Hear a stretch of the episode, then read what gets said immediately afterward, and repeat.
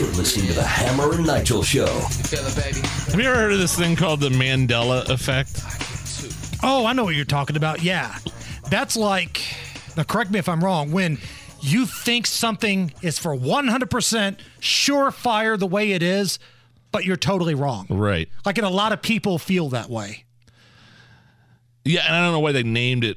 Like the definition is, you know, a, a, false memory. It's applied to anything that a person remembers incorrectly or inaccurately, um, such as as such. The term Mandela effect is defined as a false and widely held recollection. And we were looking at some of these, and and some of these are pretty crazy. I went down a rabbit hole with this yeah. this past weekend because there was a big debate on social media. Did Ed McMahon former sidekick of Johnny Carson, did Ed McMahon ever work for the Publishers Clearing House? Because it, I swear, I thought he did the commercials yeah. for Publishers Clearing House and he'd come up to the door with the big check and the balloons. Turns out none of that is true. Ed McMahon was never no. associated?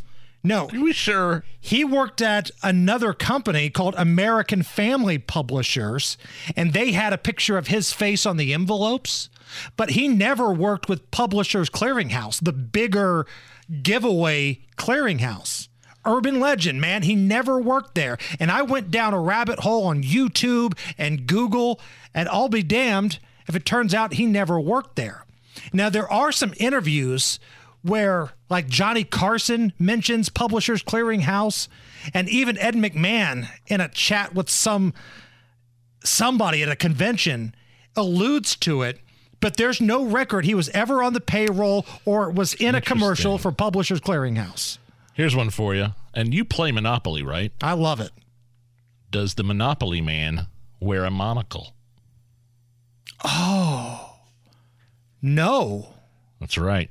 No. That's right. Most people think he does, but they're getting confused with Mr. Peanut, the Peanut. On the heels of uh, accessories here, does Richard Simmons wear a headband on his sweating with the oldies video? I'd assume because his hair's all crazy.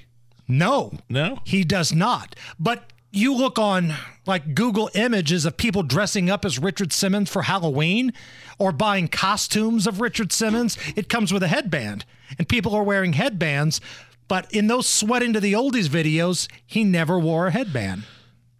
Does Darth Vader say, Luke, I am your father? No. That's fake news. The line is simply, No, I am your father. Most Right. people think it's Luke, I am your father. Here's a good one the Sinbad Genie movie. I never saw that, but go ahead. It doesn't exist. People Oh. swear. That's why. People swear there was a genie movie starring uh, comedian Sinbad, and Oh, I wow. think it's getting confused with Kazam, Shaquille O'Neal. Boy, that's a lot of bad movies you just rattled off right there. Um, I never heard that one before, but there's a lot of these things, man. So, yeah, the Ed McMahon one blew my mind because I thought for sure I would have bet everything that I got that Ed McMahon did commercials for Publishers Clearing House. Turns out it was American Family Publishers. Is it Smokey the Bear? Is that his name? Smokey the Bear? Yeah, Yeah. it's Smokey Bear. Oh, come on. Some people think Smokey the Bear is the actual name of the famous bear, informing us that we could only prevent forest fires. It's actually a park ranger bear is named Smokey Bear. I once spoke to a guy at the Motor Speedway from Europe, and he saw something online about Smokey Bear, and he looked at me and said, "You guys have to be reminded to not set forest fires and litter."